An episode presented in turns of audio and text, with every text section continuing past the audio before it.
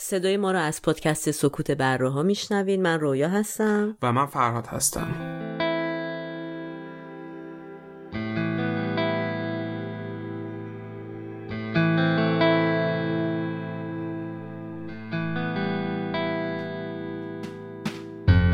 تاریخ ضبط این اپیزود نهم اسفند 1397 که میشه 28 فوریه 2019 میلادی. و این سومین اپیزود از پادکست سکوت بره هاست.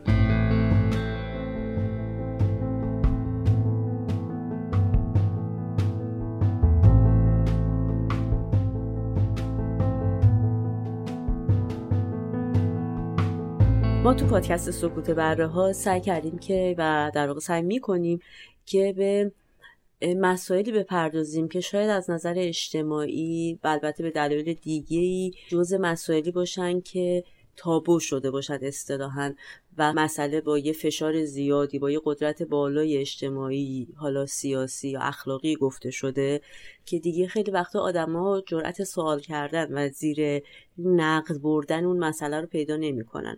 ما سعی می‌کنیم و دلمون می‌خواد که این پادکست یه بستری باشه برای بیان و بررسی اینجور موضوعات و به اضافه اینکه احتمالا تو بحثایی که از ما خواهید شنید و میشنوین یک شاید مدلی از بحث رو ببینید که شاید خوشتون نیاد ولی من امیدوارم خوشتون بیاد. اما به هر حال توش این ایده جریان سیال ذهن وجود داره به این معنی که ما سعی می‌کنیم موقع صحبت کردن خودمون رو آزاد بذاریم. بذاریم که شاید لزوما جمله بعدی یا حرف بعدیمون در ارتباط مستقیم با بحث نباشه ولی حتما دلیلی داشته که ما داریم الان بیانش می‌کنیم.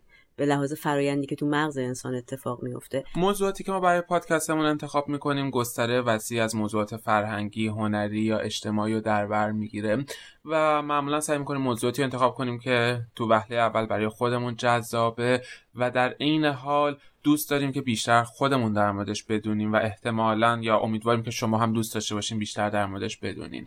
معمولا سعی می‌کنیم که به یک موضوع از زوایای مختلف نگاه بکنیم و برای اینکه بتونیم این کار بکنیم سعی می‌کنیم مطالعات مختلفی رو انجام بدیم کتابای مختلف یا مقاله های مختلفی رو در حول و حوش موضوعی که داریم در موردش بحث می‌کنیم بخونیم.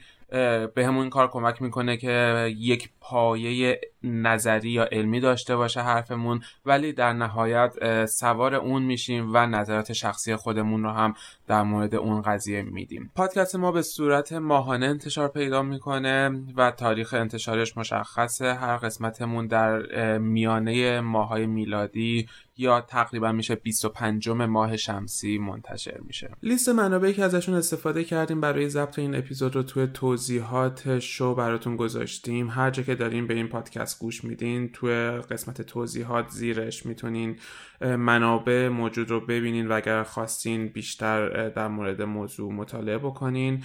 توی این قسمت و امکان داره توی بعضی دیگه از قسمت هامون لابلای صحبت هامون صداهای تاریخی رو به عنوان شاهد عینی بیاریم که لیست اون صداها و توضیحاتشون رو هم توی توضیحات شو گذاشتیم.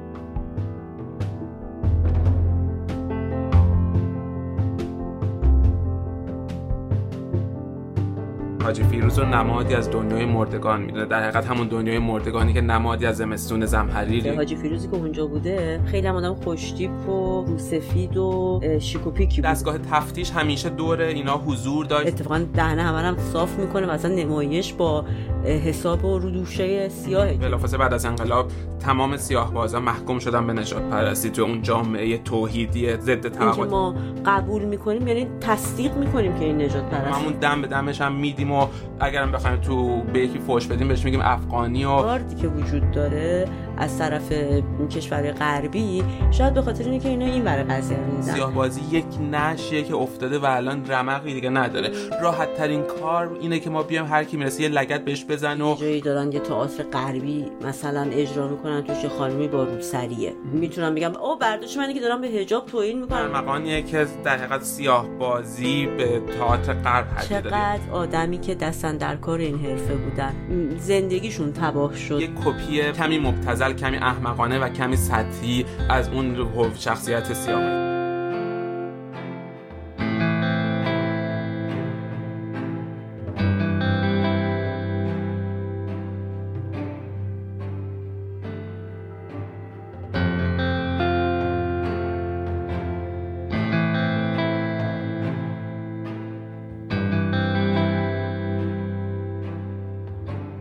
اسمی که ما برای این شماره از پادکستمون انتخاب کردیم هست بازی سفیدها یا سیاه بازی.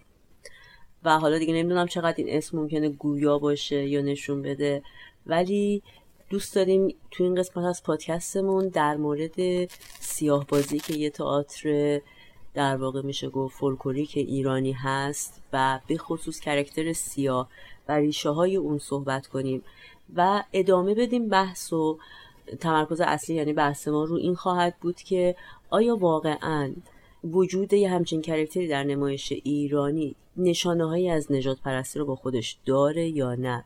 نشانه ای از تحقیر سیاهان و کلا بحثایی که چون اخیرا در اروپا و کشورهای آمریکایی تقریبا میشه گفت حاجی فیروزایی که به هنگام نوروز می‌خوان بیان و حالا تو مراسم آمادگی که حالا معمولا تو هر کشور ایرانی جمع میشن انجام میدن اجازه نمیدن صورت رو سیاه کنن و میگن که این تحقیر سیاه هاست و ما داریم تصمیم گرفتیم این قسمت پادکستمون رو اختصاص بدیم به این بحث و اینکه آیا اگرم واقعا نشانی از نجات پرستی داره چقدر انسان مختاره یعنی نظر خودمون رو در این مورد در واقع بیان کنیم؟ آره اگر نجات پرستی هست که حالا می‌رسیم که هست یا نه آیا باید پس صورت مسئله رو پاک کنیم و یه تئاتر یک گونه از تئاتر که تئاتر بومی ما رو حذفش بکنیم و کلا صورت مسئله حل کنیم یا ببینیم که چه راهکارهایی داره. چطوری باید بهش نگاه کنیم؟ می‌خوام در مورد این موضوعات بحث بکنیم. یه ذرم حالا هوای این اپیزودمون بهارانه است.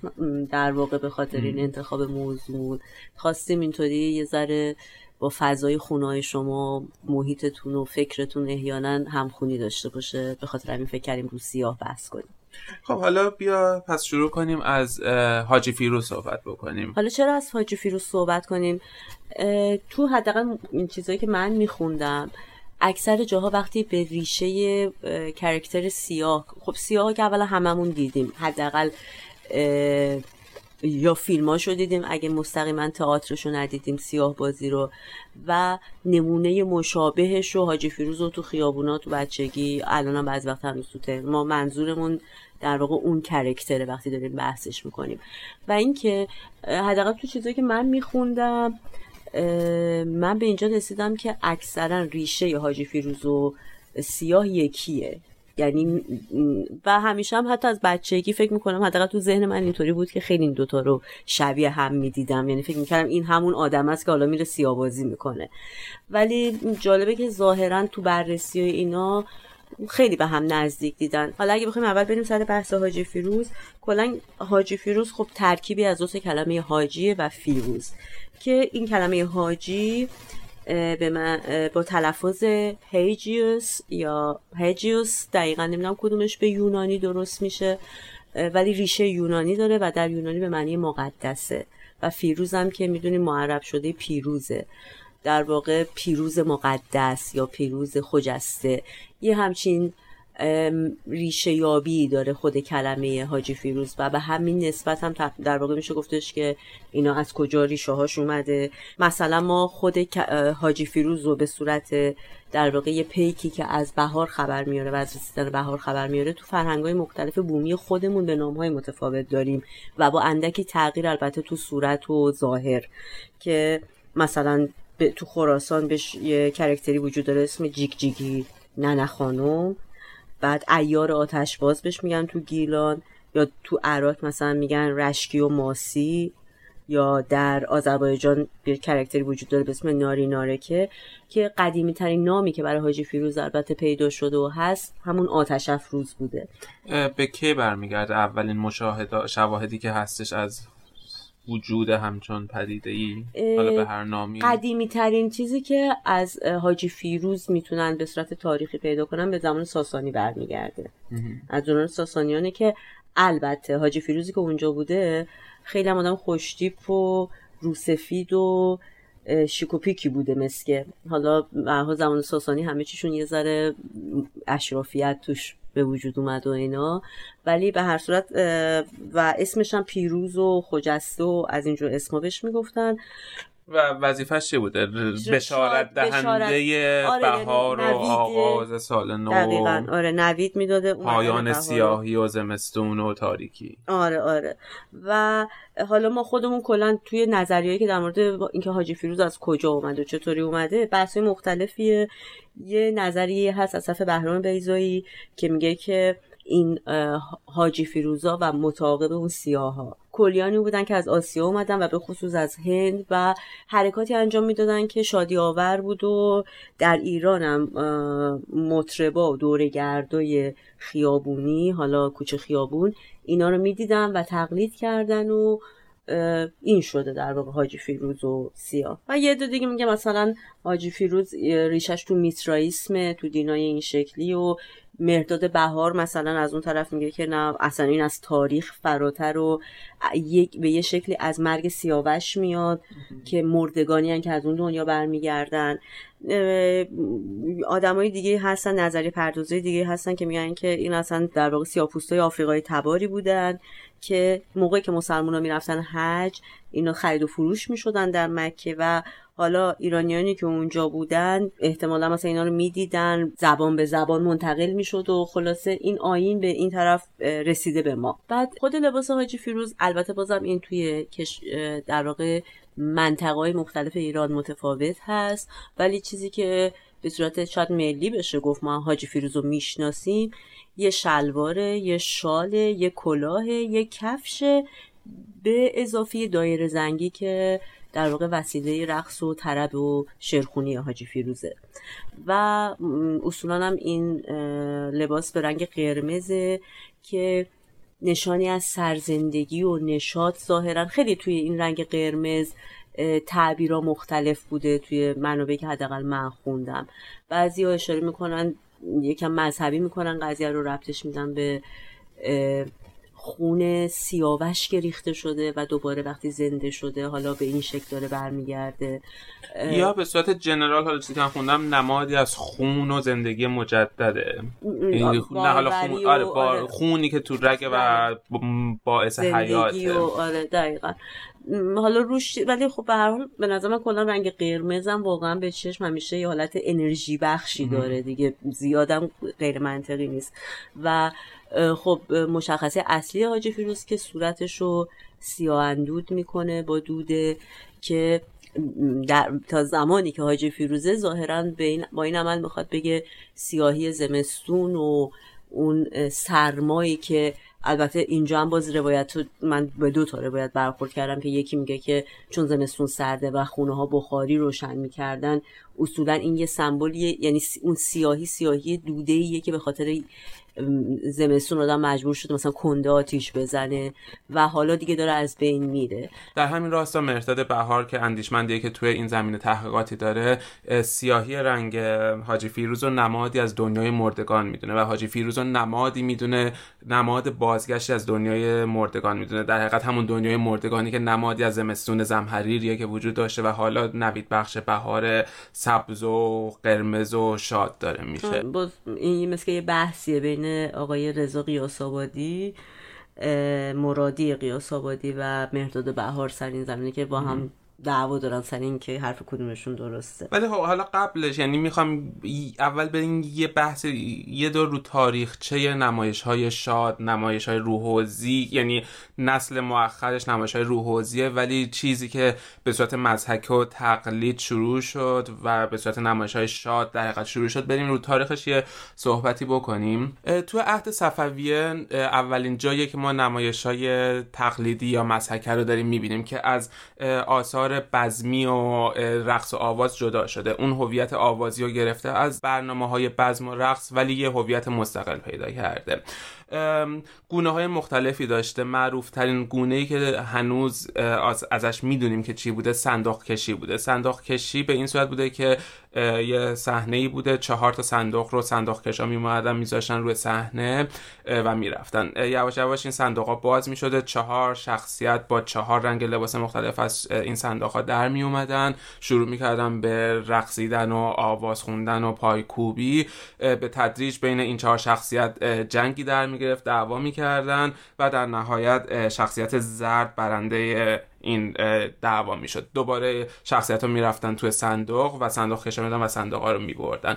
و بعد هست که الگوی این نمایش از نمایش خیمه شب بازیه که با صندوق می آوردن و عروسک ها رو میذاشتن و اینا. بعد از این در عهد زندیه نمایش هایی شروع شد به, به نام کچل بازی که معمولا یک شخصیت کچل محوریت داستان رو داشتش و مسخره در حقیقت به نوعی به اونو مسخره می‌کردن و محوریت با اون شخص کچل بود و حول اون شخصیت نمایش میچرخید. و بعد از اون بقال بازی شروع شد که داستانش به صورت یک بقال یک مرد تاجر حریس بودش. یک نوکری داشته که سعی می‌کرده به نوعی از این سوء استفاده بکنه یا یا حق خودش و حق مردم مظلوم از اون تاجر حریس بگیره. یا به یک نوع دیگهش یک بقالیه که یک مرد ساده لو میره تو مغازش هی سعی می‌خواد ازش یه چیزی بخره هی اون نمی‌ذاره هی با هم جر و بحث این هی میره و میاد مرد ساده لو تا آخر موفق میشه که سر اون بقال حریس گول به مال و مال یه سری چیز بدزده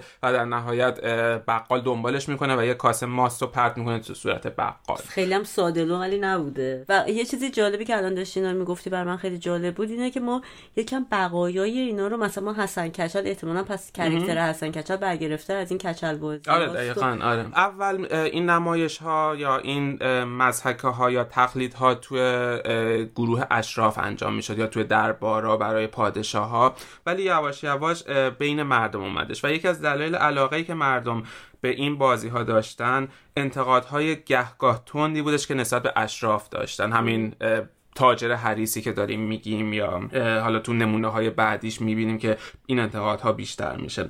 و در حقیقت مردم به نوعی احساس همزاد پنداری می‌کردن با اون شخصیت ساده لوحی که حالا داریم میگیم که در واقع ساده لوح نبود و حالا بعدا که وقتی بریم سراغ مبارک یا شخصیت سیاه می‌بینیم که چطوری این بست و گسترش پیدا کرده. در اواخر دوران صفوی حضور زنان در نمایش ها به خاطر علمای قشری یا قشر مذهبی اون حضور زنها ممنوع شدش و یواش یواش مردان نابالغ یا نوبالغی که ظریف بودن تعلیم می‌دیدن و صدای ظریفی داشتن و اندام ظریفی داشتن و نقش زنان رو بازی می‌کردن که بعدا بعدا دوباره می‌بینیم زنان پوش تو نمایش روحوزی آره از ریشه هاش از اینجا بودش. به مرور زمان این گروه نمایشی محبوبیتشون بین مردم زیاد شدش پخش شدن توی شهرهای مختلف. تا ولی اجازه کار از سوی دولت مرکزی یا از سوی دو شهربانی ها یا حالا اون موقع کت خدا یا قدرت های محلی بهشون اجازه ندن. واسه همین اینا به صورت کلیوار زندگی آره زندگی می‌کردن نمایششون رو اجرا می‌کردن. تا زمان کریم خان زند که یواش یواش به اینا اجازه دادش اجازه یک جانشینی دادش و فضا براشون بازتر شد بیشتر تونستن کار بکنن و در نهایت در زمان آقا محمد خان قاجار و بعد از پایتخت شدن تهران توسط آقا محمد خان قاجار تمام این گروه های مختلف سرازیر شدن به سمت تهران و تهران شد پایگاه بزرگی برای اینا که جمع بشن و بتونن نمایش های خودشون رو توی قهوه خونه ها اجرا بکنن و بتونن با هم دیگه داد و ستد داشته باشن و, و از اینجا شروع شد رشد پیدا کردن این گونه نمایش ها. یکی از خصوصیات مهمی که این نمایش داشتش این بودش که هیچ متن نوشته شده ای نداشتش. همه چی به صورت بداهه انجام می‌شد. یه خط داستانی کلی داشتن که شاید در چند دقیقه با هم دیگه بحث می‌کرد همراهی می‌کردن و همگامی می‌کردن و بعد آره مرور می‌کردن خط داستانی رو داشتن و می‌رفتن رو صحنه و شروع به اجرا می‌کردن. و این یکی از دلایلی بودش که شهربانی یا دوباره دولت مرکزی گفتیم ذات این نمایش انتقادی بودش. انتقاد انتقاد سیاسی نه ولی انتقاد به شرایط اجتماعی انتقاد به اختلاف طبقاتی که وجود داشت و نقد اشراف. و خب مشکلات مردم مشکلات مردم آره. گرانی هایی که حالا باز شاید اون آره. موقع بود یا کمبود آزوقه و مسائلی که بودش. و خب مطمئنا گروهی که قدرت دستشون بودش هم هدف تی هدف انتقاد اینا قرار می گرفتن کلا خود ساختارش هم همینطوریه یعنی آره ساختار انتقادی داشت ولی هیچ وقت نمی‌تونستن اینا رو کنترل بکنن چون که چیزی وجود نداشت که کسی بخواد سانسورش کنه. بداهه بودش نمی‌تونستن بدونن که چه اتفاقی داره میافته.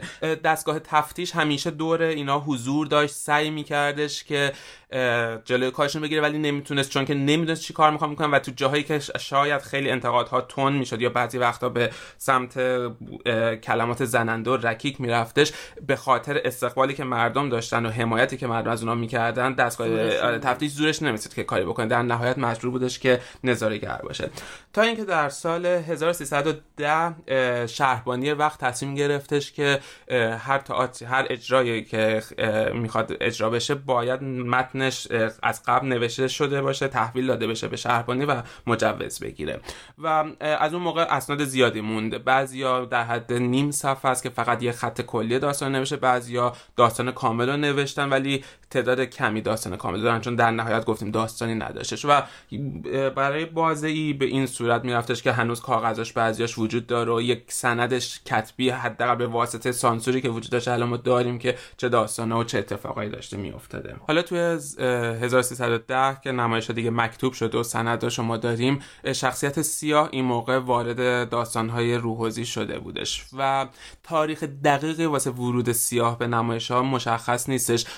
تو صندوق کشی که گفتیم تو یک زمانی شخصیت یکی از اون شخصیت ها سیاه شده بود ولی اون سیاه با سیاهی که ما امروز می‌شناسیم خیلی فرق داشتش. به مرور زمان یعنی این شخصیت وارد شده بود ولی روند تکاملیش آره, آره, طول کشید. می‌دونیم که تو اول قرن حاضر دیگه این شخصیت به صورتی که تقریبا ما امروز می‌شناسیم حضور داشته. البته اواخر قرن 13 هم یعنی اواخر دوران قاجار این آره، نمایش کاملا اجرا آره. می شده با شخصیت سیاه.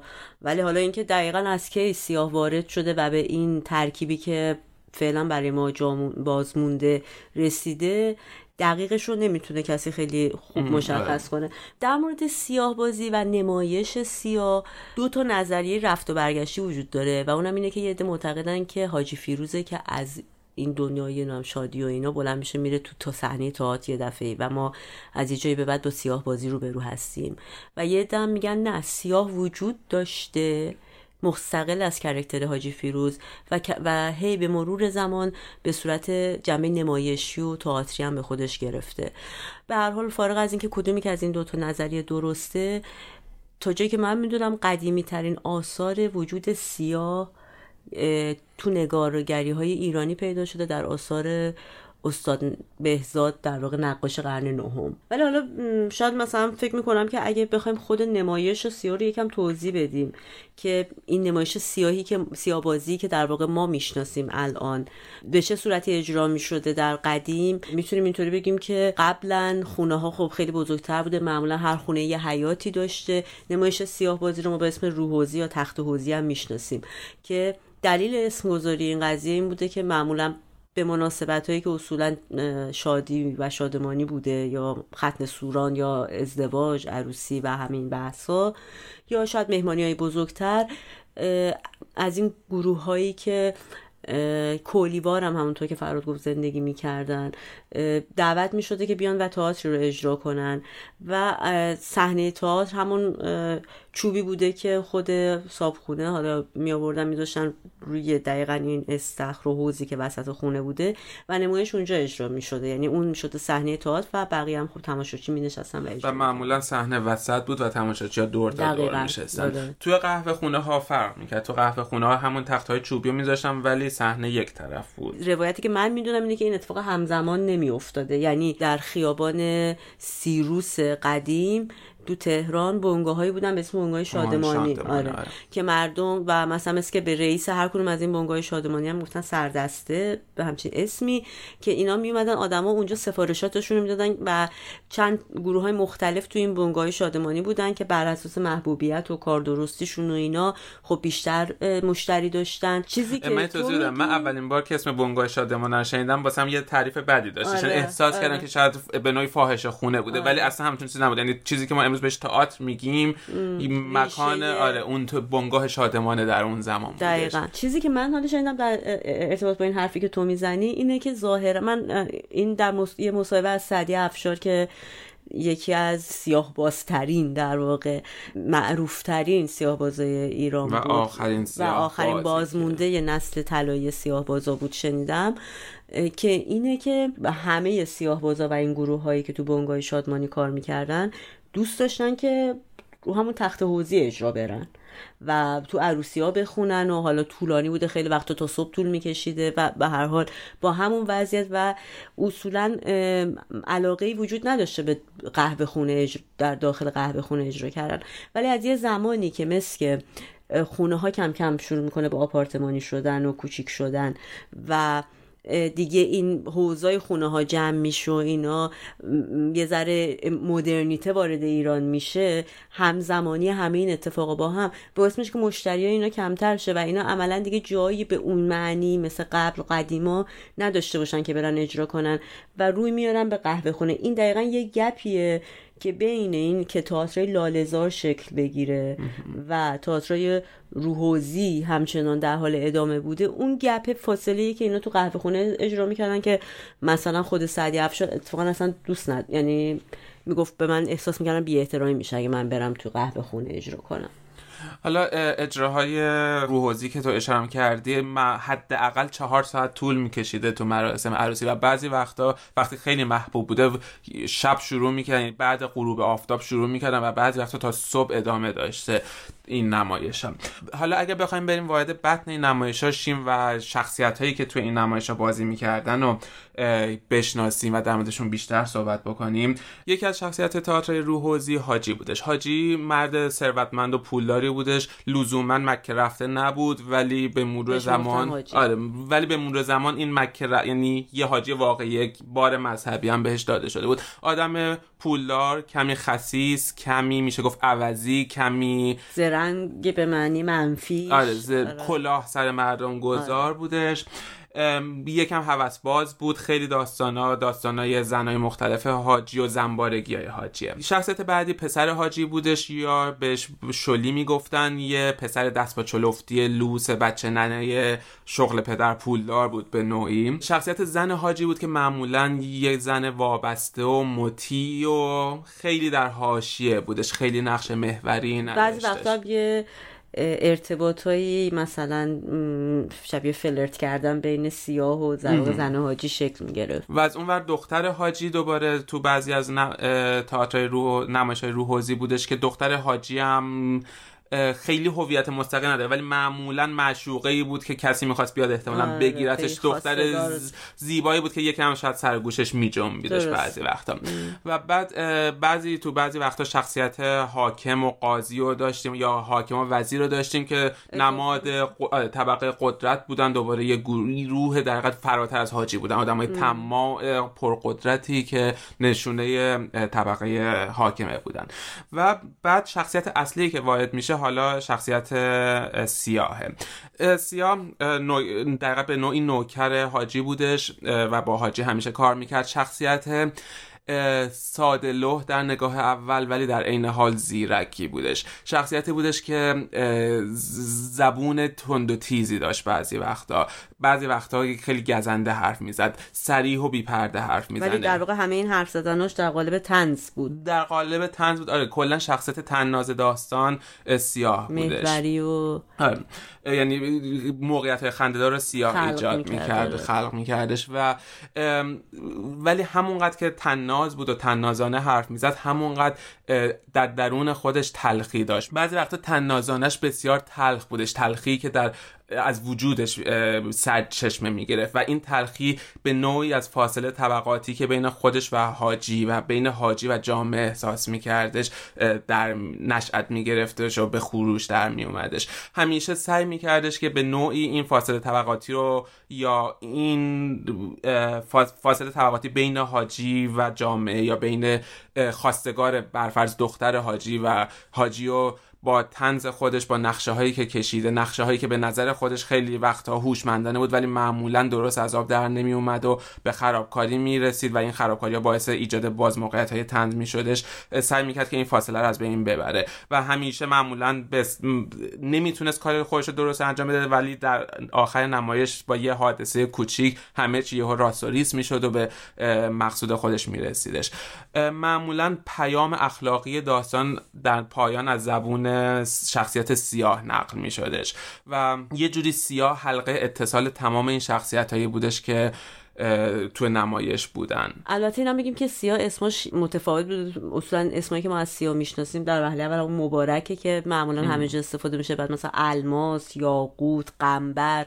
یا عالمه از این اسما داشته که بچه تصمیمش هم خیلی متفاوت میگن قنبر مثلا غلام حضرت علی بوده یه به این اشاره می‌کنن و ریشه هایی که ممکنه حالا واقعا میگم فکر می‌کنم خیلی روایت های زیادی از ریش های سیاه وجود داشته یکی باید باشه که سرش به تلش بیارده. بله سرش به تلش بیارده. منم آرزو دارم شب عروسی دختره رو ببینم. خدا نکنه اینجا رو میگن انشالله انشالله یه وقتی بی عجل مهلت هم نداره. انشالله اینجا رو میگن خدا نکنه من دلم می‌خواد بچه هاشو ببینم. خدا نکنه.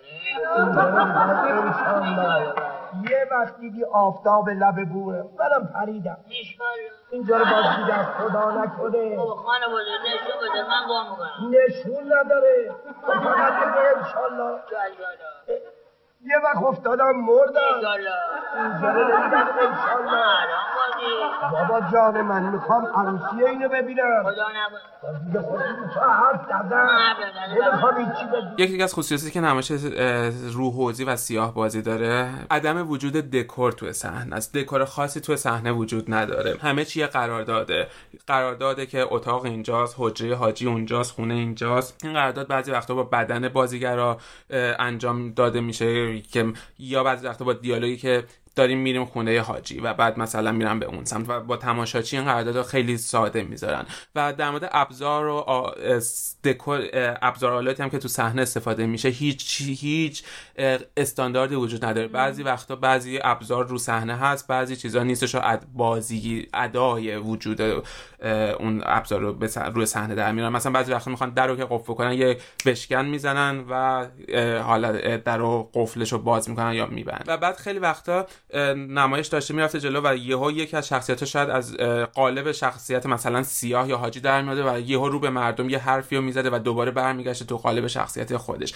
یا اینکه مثلا یه شخصیت مرده امکان داشت روی صحنه باشه و وقتی که پرده تموم می‌شد می‌خواست پرده از مرده خیلی راحت جلوی همه پا می‌شد و هم تماشاچی خیلی عادی نگاه می‌کردن و میرفتش بیرون. یعنی خیلی مدرن بوده. آره دقیقا اصلا این ارمغانیه که در حقیقت سیاه بازی به تئاتر غرب هدیه داده یا تئاتر شرق و تئاتر غرب هدیه داده و بعدا فاصله گذاری برشتی بر اساس این تو تئاتر مدرن اتفاق افتاده. و تزیان دقیقا این حالت داره. حالا فاصله گذاری از نظر تئاتری شما مثلا به عنوان تماشاچی تئاتر ممکنه بیان یه تئاتر رو ببینید و تو کل طول اون تئاتر فکر کنید که اصلا بازیگر شما رو نمی‌بینه و کاملا هیچ ارتباطی فقط شما دارین یه داستانی رو دنبال می‌کنید. در بعضی از تئاترها شما می‌بینید یه دفعه بازیگر برمیگرده با شما صحبت می‌کنه و اینو ما تو تعزیه خودمون هم داریم. وقتی که مثلا شمر می‌خواد امام حسین رو بکشه قبلش برمیگرده به همه مردم میگه که من شمر نیستم و من فقط دارم نقش شمر رو بازی می‌کنم. یه جاهایی بازیگر با تماشاچیش ارتباط کاملا فراتر از قالب تئاتری می‌گیره و صحبت خودشون می‌کنه که بعدها برشت به این گفت فاصله گذاری توی تئاتر غرب و خیلی هم مدرن شد خیلی همه جا سرسده و هدف نهاییش در حقیقت اینه که به تماشاچی وقتی داری تئاتر می‌بینه بهش هم تمادت یادآوری کنه که تو داری تئاتر می‌بینی تو داری یه اجرا می‌بینی واقعیت نیستش. آره دقیقا. ولی خب اینم بگیم که در حالت عملی قضیه سیاه بازایی که در واقع به سیاه بازی معروف بودن خیلی هاشون همون کاری که شب قبل نمایش انجام می‌دادن و همون دیالوگایی که گفته بودن و دوباره میمدن تکرار می‌کردن در شبای بعد. و... ولی هیچ وقت این دوتا نمایش دوتا اجرا مثل هم نمی‌شده. نه هیچ وقت نمی‌شده. ولی اختلاف زیاد هم نبوده با وجود اینکه بداهه بوده. چون برای بازیگر زیاد نباید کار سختی باشه. اگه احساس کرده باشه که وقتی که داره گوش میده مثلا خنده تماشاچی رو امشب به خاطر فلان دیالوگ گرفته فردا شب هم همونو تکرار کنه. مسئله که یه آدمی مثل سعدی افشار رو متمایز می‌کنه اینه که در مورد این آدم میگن که خیلی فرق داشته. جوری که حتی script رو مثلا script که وجود نداشته منظورم همون طرح قبلی رو به هم می‌زده. مثلا اگر... من یه مصاحبه از ازش شنیدم که میگفتش من شب می‌رفتم واسه اجرا.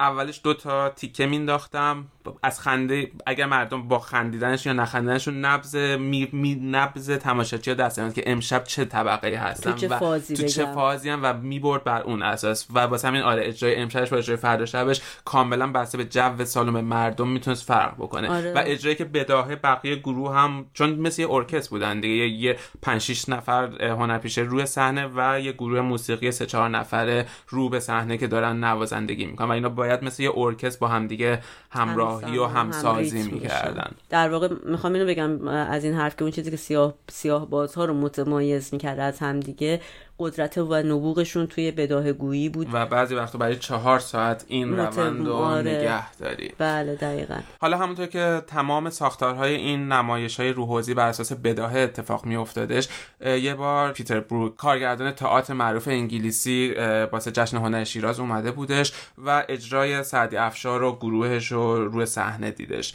و وقتی تمام شد باشون صحبت کرد و پرسید اونا با توضیح که این کار توی مثلا یک ساعت بسته شد شده. خط داستانی ما هماهنگ کردیم اومدیم رو صحنه. و پیتر بروک باور نکرد. تحت هیچ شرایطی باور نکرد و گفت باید من ثابت کنین. قرار شدش که یک متنی رو بنویسه یعنی یک خط داستانی رو بنویسه و بهشون بده و اینا یک ساعت بعد دوباره اومدن اونو اجرا کردن که فوق العاده و واقعا پیتر بروک تحت تاثیر قرار گرفتش و بعدا مثل اینکه تو کشورهای مختلف اینو روی صحنه بردن با نویس اون موقع. و بعدا جالبه که سعدی افشار میگه که بعدها ما فهمیدیم که اون طرحی که ما داد عروسی فیگارو بودش که خب یه متن خیلی معروفه ولی اونا نمی‌دونستم ولی از یک ساعت اینو به نوعی آداپته کردن با نمایش ایرونی و بومیش کردن خیلی راحت و یه اجرای فوق العاده بردن رو صحنه.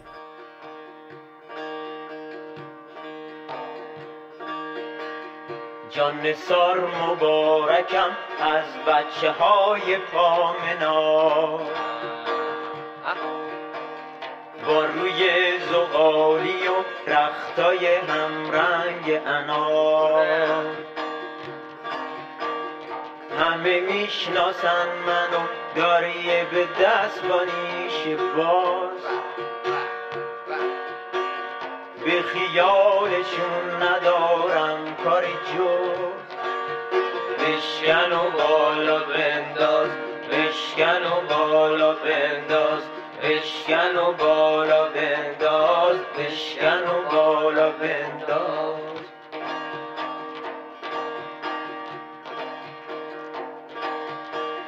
بس که غیر دادم و دنبک زدم و خندیدم. هیچکی باورش نمیشه چه مصیبت ها دیدم. حالا ای آقا عالی جناب منت بذار. قصه این پیر مردو برسیم به گوش یار می‌دونم این بار که می‌خونم بار آخره. می‌دونم این بار که می‌خونم بار آخره. مرحمت کن چاکرت لال از این دنیا نرو مرحمت کن لال از این دنیا. قطعی که در حال شنیدن قسمت های از اون هستیم آهنگ مبارک از آلبوم شهر بازیه. آهنگی به آهنگسازی بامداد افشار و به خوانندگی از خر پیران به همراهی گروه اتاق. یه روزی شهر جای ما بود توی پاییز و بهار. از سر دروازه شمرون تا ته دروازه قار. همه جا ما رو می‌دیدی توی جشن و شادی ها توی جمع بچه ها تو اغدا و عروسی ها وقتی که عروسکای رنگ و رنگ پیدا آخه توی بازی های تازه ما رو بازی ندادن. سیل تازه اومد مرشد و بابا رو برد. شهر اسباب بازی ها خیمه بازی رو خورد. سیل تازه اومد مرشد و بابا رو برد. شهر اسباب بازی ها خیمه بازی این دنیای بی پی ذره ذره پیر شدم. دیگه این روزا تو شهر خودمم غریبم. گم شدم میونه این مانکنا و عروسکا. منو میترسونه این هم همه با نور و صدا. سر تو در نیارم انگار دیگه باید برم. خلاصه تقدیر ما اینجوری ها بود دیگر سیل تازه اومد مرشد و بابا بود شهر اسباب بازی ها خیمه بازی سیل تازه اومد مرشد و بابامونو برد. شهر اسباب بازی ها خیمه بازیمونو حالا تو در مورد خواستگاه حاجی فیروز گفتی که از کجا اومده که اونا خب تصدیقم می‌کنه در مورد شخصیت سیاه ولی یه نظریه دیگه که در مورد سیاه هستش به نوعی اینه که سیاه ها بردگانی بودن که به شیراز می آوردن برای خرید و فروش برده ها انجام می شده و اون موقع دو گروه از برده ها می به شیراز برده های زنگباری و برده های حبشی. برده های زنگباری بردهایی بودن که اندام ورزیده و تنومندی داشتن چهارشونه بودن لبهای برجسته داشتن چشمان درشت داشتن و عضلات بسیار ورزیده ای داشتن در جهت مخالف برده های حبشی بسیار تقریبا لاغر و نحیف بودن ولی کاری بودن خوش سر و زبون بودن یکم تناز بودن و بعدا این برده ها وارد خونه ها شدن. باهوش بودن شروع کردن زبون فارسی رو یاد گرفتن و با ارباب خودشون به فارسی حرف می‌زدن ولی به خاطر اون لحجه که داشتن یکم نوک زبونی حرف می‌زدن. و یکی از نظریهایی که هستش حالا که خیلی بینش اختلافه یکی از نظریه اینه که بر شخصیت سیاه بر اساس این برده ها شکل گرفته. چون فیزیک بدنش دقیقا به اینا می‌خوره و اون نوع نوک زبونی حرف زدن و گیر, گیر زبونی که داره دقیقا چیزیه که توی اون برده اتفاق میفته و همچنین تنازی و تنزی که اون برده ها داشتن و شخصیت سیاه یه جوری از اونا گرفته اینو حالا مثلا این جالبه من فکر کنم طبعا رسیدیم بحث خودمون و اینکه چون همچنان فکر کنم حاجی فیروز هست داخل ایران داره کار خودش رو می‌کنه ولی ماها متاسفانه اینجا محرومیم از داشتن حاجی فیروز درست حسابی اتفاقی که افتادش مثلا چند چهار پنج سال قبل بودش جشن چهارشنبه سوری بودش تو استکهلم. جشن چهارشنبه سوری خیلی بزرگ برگزار میشه. یه صحنه خیلی بزرگ تو مرکز شهر ان زده میشه فکر کنم جمعیتی بالاتر 20 هزار نفر حضور دارن و چند سال قبل شخصیت حاجی فیروز رو سیاه کردن و رفتش روی صحنه و آوازش خب با دایره دایره زد و آواز و رقص خودش رو انجام داد. بعد از اون تا چندین هفته اعتراضات زیادی در گرفتش و بحثای زیادی در گرفتش که این نجات پرستانه است. دوستان ما همسایه های ما اقوام جمسی یا دوستان همسایه سیاه پوست ما بهشون برخورده یا این کلا بر ضد نژاد سیاهه و نباید این اتفاق بیفته سال بعدش دستندرکاران برنامه گفتن چیکار کنیم چیکار نکنیم. تصمیم گرفتن که صورت حاجی فیروز رو به جای رنگ سیاه پرچم ایران بزنن. گیرمور بخ برگشته ای که غیر ایرانی بودش و نمی‌دونست که پرچم چطوریه پرچم و جابجا زد این رنگ قرمز و سبز و جابجا زد هیچ کسی هم توی اون هول و ولای پشت صحنه اصلا دقت به این قضیه نکرد. حاجی فیروزم رفت و اجرا خودش رو کرد و حالا این برنامه به صورت مستقیم از من و تو وی او پخش میشه. بعد از اون یه سری اعتراضای شدیدتری از پارس از سال قبلش در گرفته تا ماها بحث شدش که این توهین به ایران و ایرانی و اینا مخصوصا پرچم برعکس زدن و این قضايا دوباره سال بعدش گفتن چیکار کنین چیکار نکنین تصمیم گرفتن که اصلا صورت حاجی فیروز رو رنگ نکنن. حاجی فیروز اومد با صورت سفید کار خودش رو کرد و رفتش و این بار دیگه کسی اعتراض خاصی نداشت بکنه چیزی نمونده بود دیگه از اون هویت حاجی فیروز که اعتراض بکنه. سال بعدش هم کلا اصلا شخصیت حاجی فیروز رو حذف کردن و خیال همه راحت کردن و به صورت مدیریت ایرونی کل قضیه رو پروندهش رو بستن و دیگه چیزی اصلا نموند که کسی بخواد اعتراضی بکنه. ولی حالا اینجا حساسیت ها خیلی زیاده. اینجا یعنی خیلی معتقدن که این نجات پرستان هست معتقدن که این درست نیست ما نباید این کارو بکنیم. بحثم همینه در واقع. یعنی حالا دوباره اگه بخوایم چیز کنیم آره ما تو استوکوم همچین تجربه داشتیم و من خودم شخصا کلیپ هایی که از کشورهای دیگه هم می‌بینم خیلی بیشتر همین حاجی فیروز با پرچم رنگی می‌بینم و نمی‌دونم پرچم ایران در واقع. و دو تا مسئله است دیگه. یکی این که بچه های ما دارن اینجا بزرگ میشن. اصلا من از باب تعصب روی ایران یا اینکه حتما خیلی ایرانی ولی برای خود منم به عنوان کسی که با وجود اینکه خیلی حاجی فیروز رو ندیده یا حالا مثلا سیاه رو ندیده ولی این کرکتر یه جایگاهی داره تو ذهنمون. فکر می‌کنم یعنی اگه به بهار فکر می‌کنیم شاید به خاطر کلیپ های زیادی که تو بچگیمون پخش می‌شده مثلا و نمایش ها اینطوری بوده ما برامون سمبل در واقع بهار حاجی فیروز. و جدای از اون یه دستاورد انسانی به لحاظ هنری.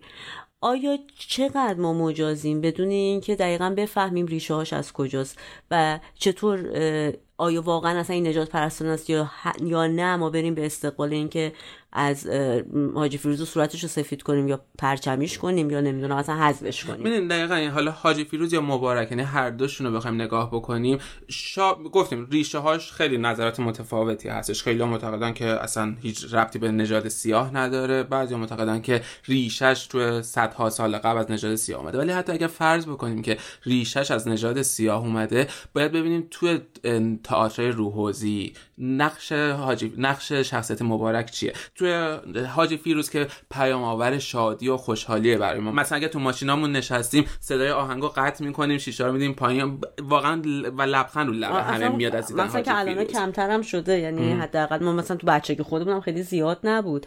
ولی وقتی بریم حالا مبارک رو مرور بکنیم مبارک تو اطاعت از یه شخصیت کلیدی یه شخصیت محوریه یه شخصیتی که تماشاچی دوستش داره. تماشاچی کاملا باش تماشاچی ضد حاجیه ضد زن حاجیه ضد همشونه مبارک رو دوست داره با مبارک همزاد پنداری می‌کنه.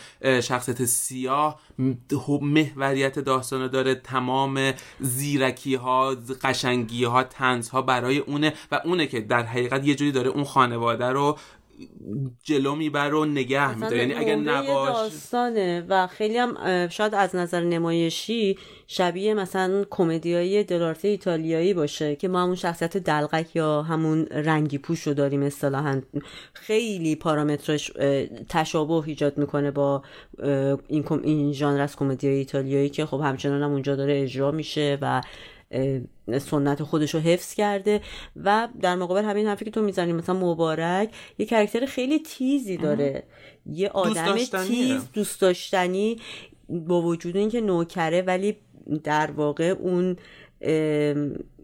شاید بشه گفت جایگاه اجتماعی پایینش هیچ وقت باعث نشده که این آدم توانایی دیگرش رو ندید بگیره و با اعتماد به نفس میاد. اتفاقا دهنه همه هم صاف می‌کنه و اصلا نمایش با حساب و رودوشه سیاهه که میره جلو. رنگ صورت سیاه شخصیتی که حالا با هر اسمی که میخوننش اسم پرشگونیه.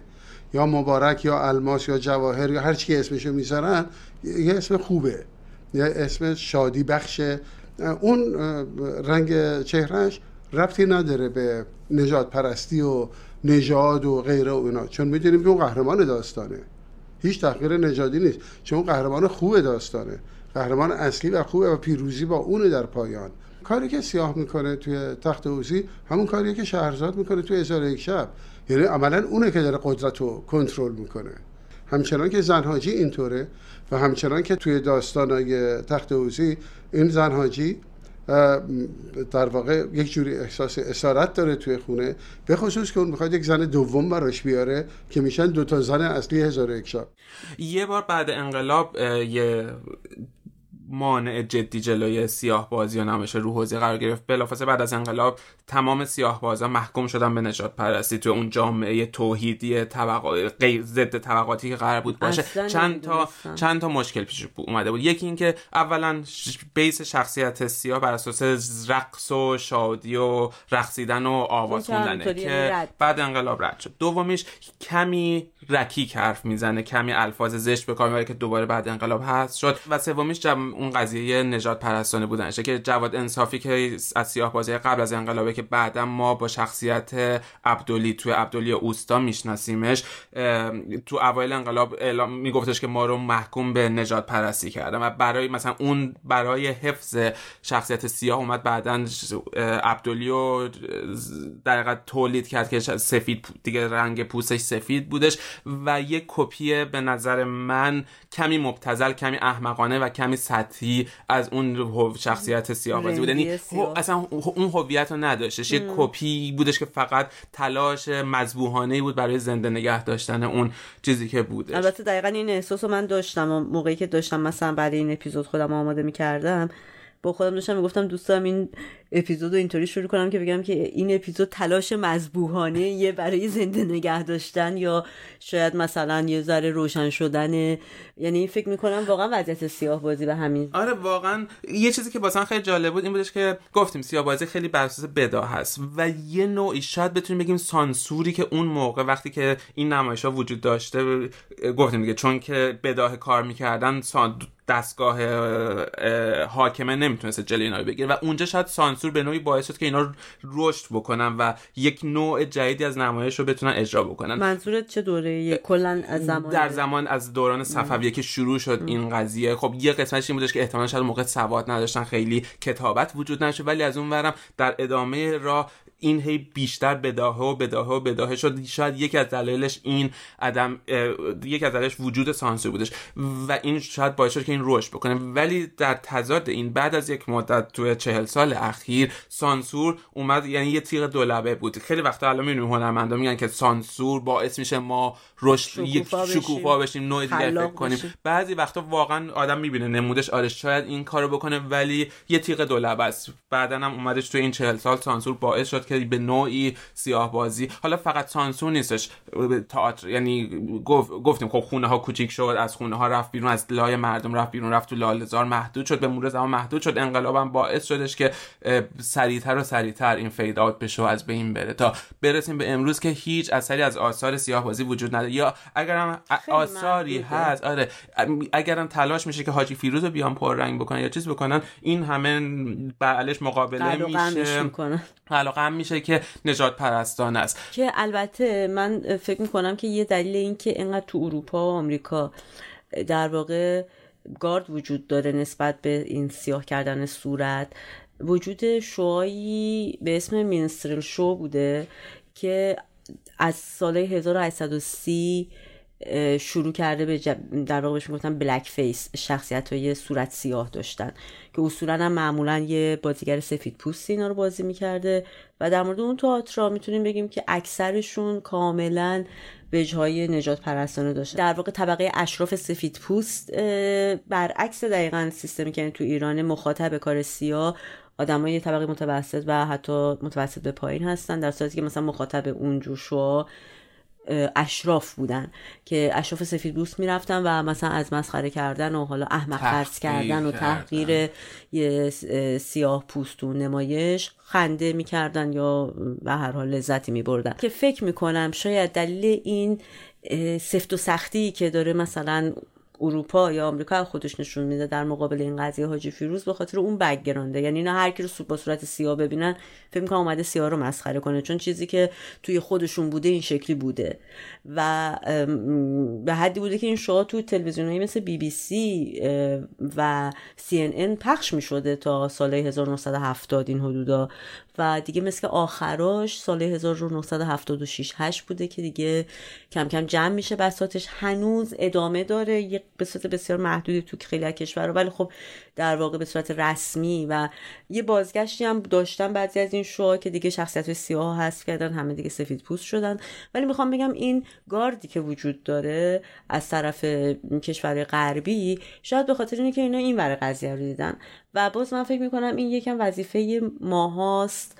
حالا ما که الان داریم فارسی صحبت می‌کنیم ولی امیدوارم بشه این بحث رو یه ذره تو اینکه به این راحتی ما عقب نشینیم در مورد اینکه اگه به ما میگن این سیاه نجات دارین شما نجات پرستی می‌کنید با حاجی فیروز خودتون نه به عنوان اینکه من خیلی آریایی ام یا من خیلی ایران نه فقط به عنوان اینکه این این نیست اصلا ریشش این نیست اصلا ربطی نداره به این قضیه حالا اگه کسی دلیل محکمتری داره بر, بر اساس اینکه واقعا اون کاری که داره اون آدم رو صحنه می‌کنه تمسخرآمیزه به خاطر سیاها میشه در بحث کرد ولی حالا من فکر یکی. یعنی همونطور که گفتی اعتراضاتی که به این قضیه میشه قسمت اعظمش از عدم آگاهیه و یه, ها... یه اتفاقی که میافته حالا ما به عنوان هنر ملی خودمون سیاه بازی یک نشیه که افتاده و الان رمقی دیگه نداره. راحت ترین کار اینه که ما بیام هر کی می‌رسه یه لگت بهش بزن و وجدان خودمون رو آسوده کنیم و بگیم که اوکی ما این نجات پرستانه است و ما با نجات پرستی مخالفیم و مبارزه می‌کنیم. در حالی که فکر نمی کنیم یعنی راحت ترین کار اینه که به اون نشی که دیگه داره جونای آخرش رو میده بریم باش مقابله بکنیم. در حالی که مثلا ما فکر نمی کنیم که به شخصیت های افغانستانی توی هنر ما و توی سینمای ما همین روزها چقدر داره توهین های نجات پرستانه میشه چقدر آثار هنریمون توش سریال ها فیلم هامون شخصیت های افغانستانی که بهشون توی اون فیلم ها میگیم افغانی با باز بهشون میخندیم باعث مزحکه میشن و تحقیرشون می‌کنیم. و نجات پرستی که امروز وجود داره هم تو بطن جامعه وجود داره. داره تو هنر خودمون هم اینا ما ترویج میدیم. ولی هیچ کسی اونجا رگ گردنش نمی‌زنه. بیرون هیچ کسی اونجا نمیگه که این نجات پرستان است. هممون دم به دمش هم میدیم و اگرم بخوایم تو به یکی فوش بدیم بهش میگیم افغانی و ازش رد میشیم. ولی اینجایی که سیاه بازی که یه واقعا من می‌تونم بگم ما همیشه دنبال سینمای ملی موسیقی ملی تئاتر ملی هستیم و همیشه شکست خوردیم که پیدا بکنیم. ولی سیاه بازی در کنار تعذیه واقعا ملی ترین هنر آره. پرخواستگاه ترینه در تئاترای مان که سیاه بازی که تقریبا وجود نداره تعزیم که تبدیل به یک مضحکه ای شده که با کارناوال احمقانه و دوبس دوبس و زنجیر زدن تبدیل شده که واقعا هر دوتاش که می‌تونه جز سرمایه های واقعا ملی ماست داره از بین میره.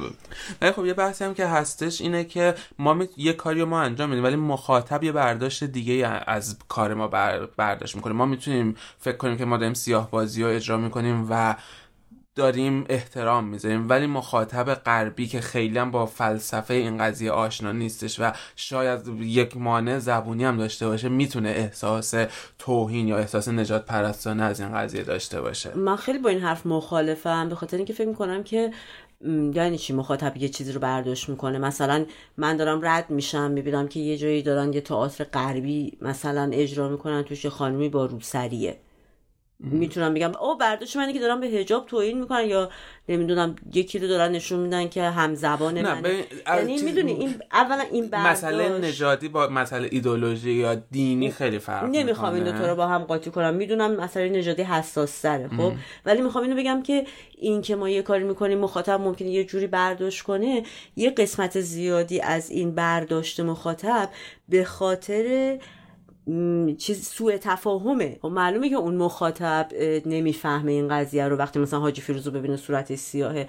ولی آیا وظیفه ما یا مثلا هر کسی نه ما ایرانی ها هر کسی که فکر کنیم متولی یه جور هنر یا یه جور تئاتر اینه که به محض اینکه بهش گفتن که آقا این نجات پرستان است یا این فلانه ما بگیم بله بله. یعنی در واقع این که ما قبول می‌کنیم یعنی تصدیق می‌کنیم که این نجات پرستان است. در صورتی که نیست. خب نه یکی که ما متولی نداره هنرمون در که بحثی نیستش. اصلا همه حتی شاید ترجمه که از بین برو از شرش خلاص بشن. ولی یه قضیه هم که هستش مثلا قضیه سیاه پوستا یه قضیه که هنوز داغه هنوز بازمانده های اون نسلی که آپارتاید نژادی بهشون اعمال شده هنوز هستن هنوز اون جنایت ها هست هنوز زخمات داغه. یا مثل اتفاقی که برای سرخ پوستا تو آمریکا افتاده یا برای یهودیا توی آلمان نازی افتاده. چرا ما امروز نمی‌تونیم در مورد مثلا یهودیا حرف بزنیم یا در مورد سرخ پوستا باید یه ذره احترام بیشتری داشته باشیم؟ در نهایت هیچ چیزی مقدس نیست. هر چیزی رو میشه به نقد کشید. ولی وقتی داغا تازه است وقتی هنوز هنوز نسل‌هایی هستن که این زخما واسهشون هستش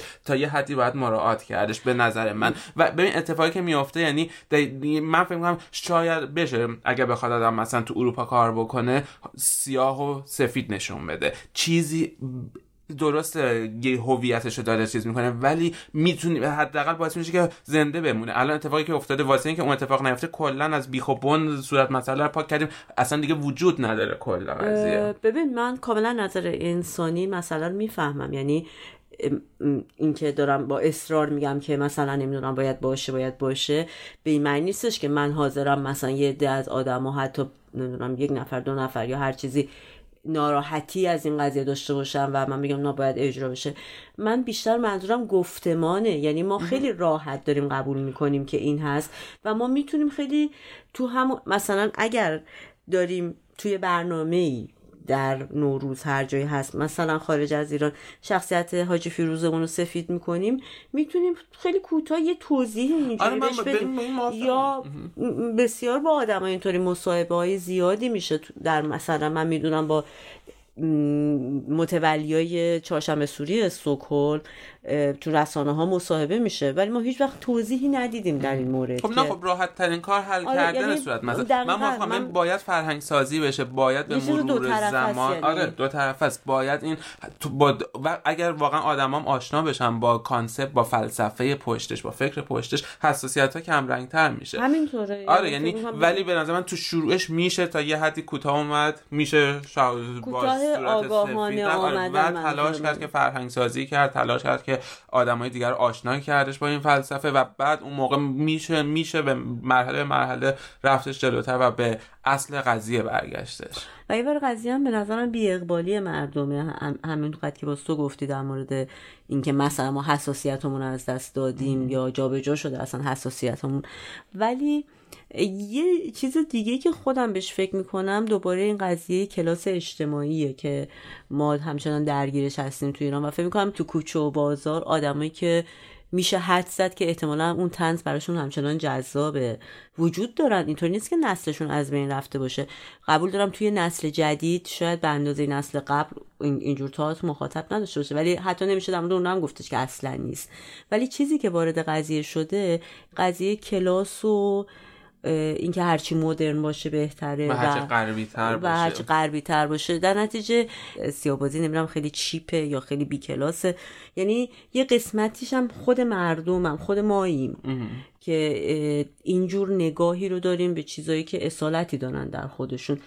حتی این قضیه خیلی جدیدم نیست. یعنی حتی افول سیاه بازی شاید فراتر چهل سال قبله. وقتی که تئاتر غربی وارد شد و مدرنیته ای که وارد ایران شدش همون موقع با شروع شد افول سیاه بازی شروع شد یعنی قشر روشن فکر طبقه خب اون موقع طبقه روشن فکر خیلی محدودتر بود. قشر روشن فکر به سیاه بازی پیف پیف می‌کردن و می‌رفتن تئاتر غربی رو می‌دیدن. ولی, ولی هنوز آره هنوز عامه مردم اینو داشتن. ولی خب الان عامه مردم به سمت قشر روشن فکرن یا به سمت غربی نگاه کردنن. ببین من فکر می‌کنم که حتی همین بی اقبال شدن مردم به این قضیه هم خودش در واقع بیشتر شاید دلیل سیستمی داره. به چه معنی؟ به معنی که حتی اون موقع که مثلا ما تلویزیون ملیمون در پیش از انقلاب مثلا همون قدری که باله پخش می‌کرد ما کلیپاش هم به جا مونده. کلیپای زیادی در مورد سیابازی پخش می‌کرد آره. ترانه هاشو پخش می‌کرد.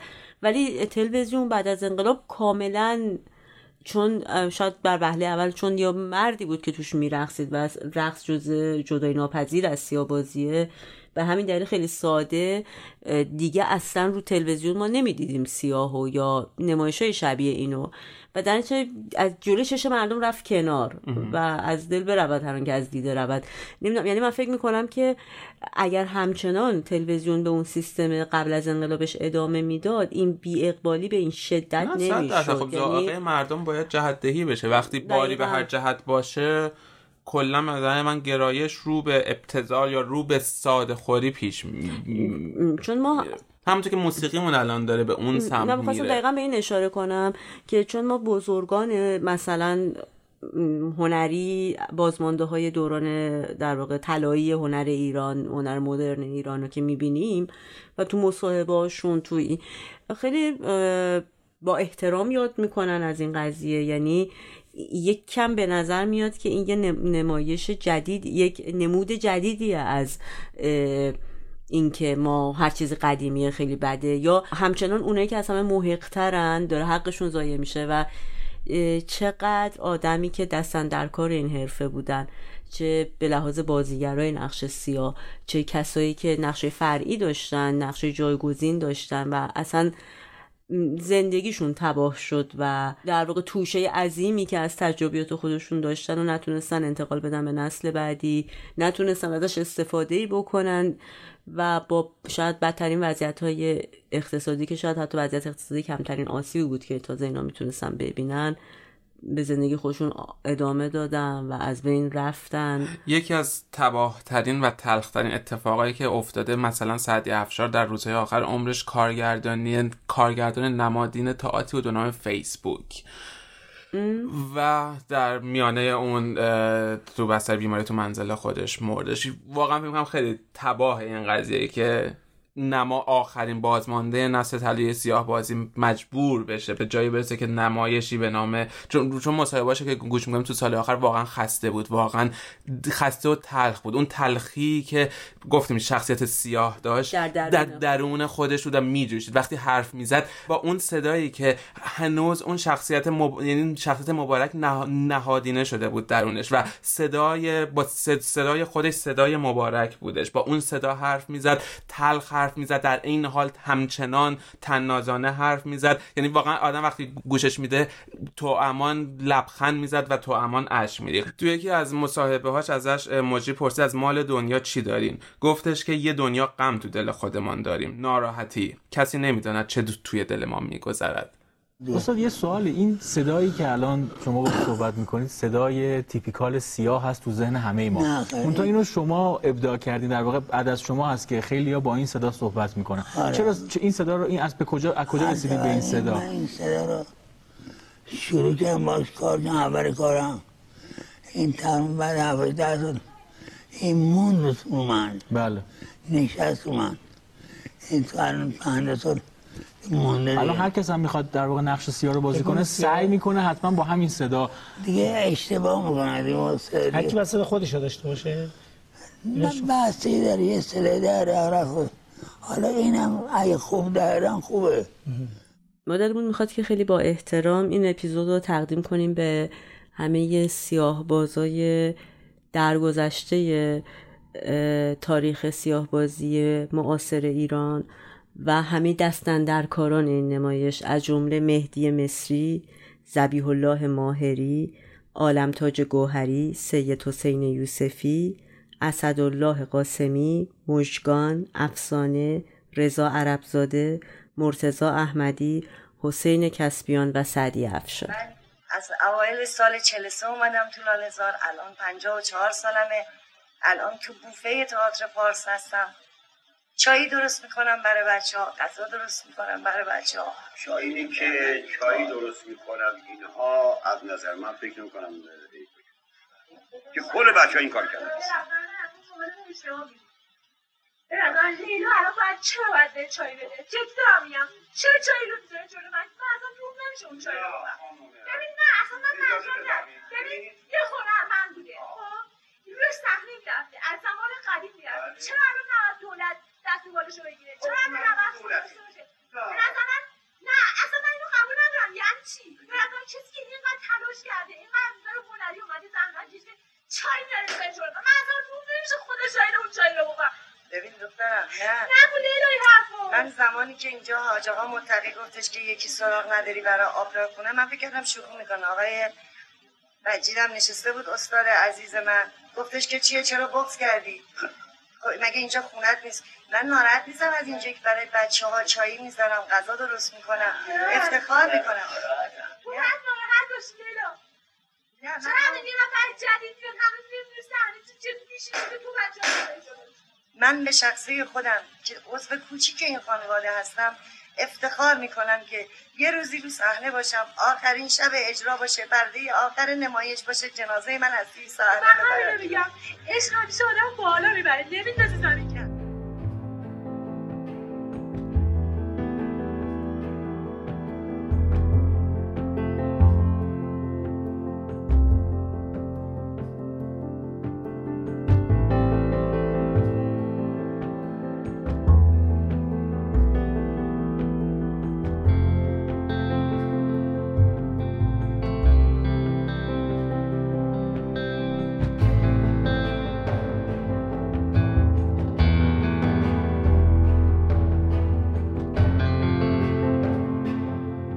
گفتگویی که شنیدید قسمت سوم از پادکست سکوت برراها بود به اسم بازی سفیدها یا سیاه بازی خیلی خوشحال میشیم واقعا برای ما مفیده که نظراتتون رو به ما بگین. فکر کنین به ما, با ما در میون بذارین که چی فکر می‌کردین چقدر دوست داشتین ایرادای کار ما کجاست خوبیاش کجاست بدیاش کجاست و انتقاد کنید دیگه. اگر موضوعی هم هستش که دوست دارین در موردش صحبت بکنیم حتما به ما بگین.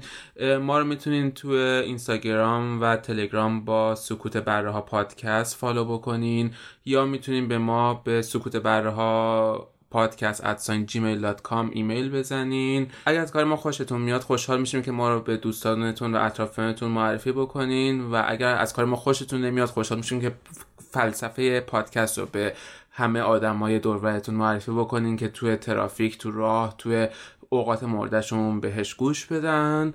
و خدا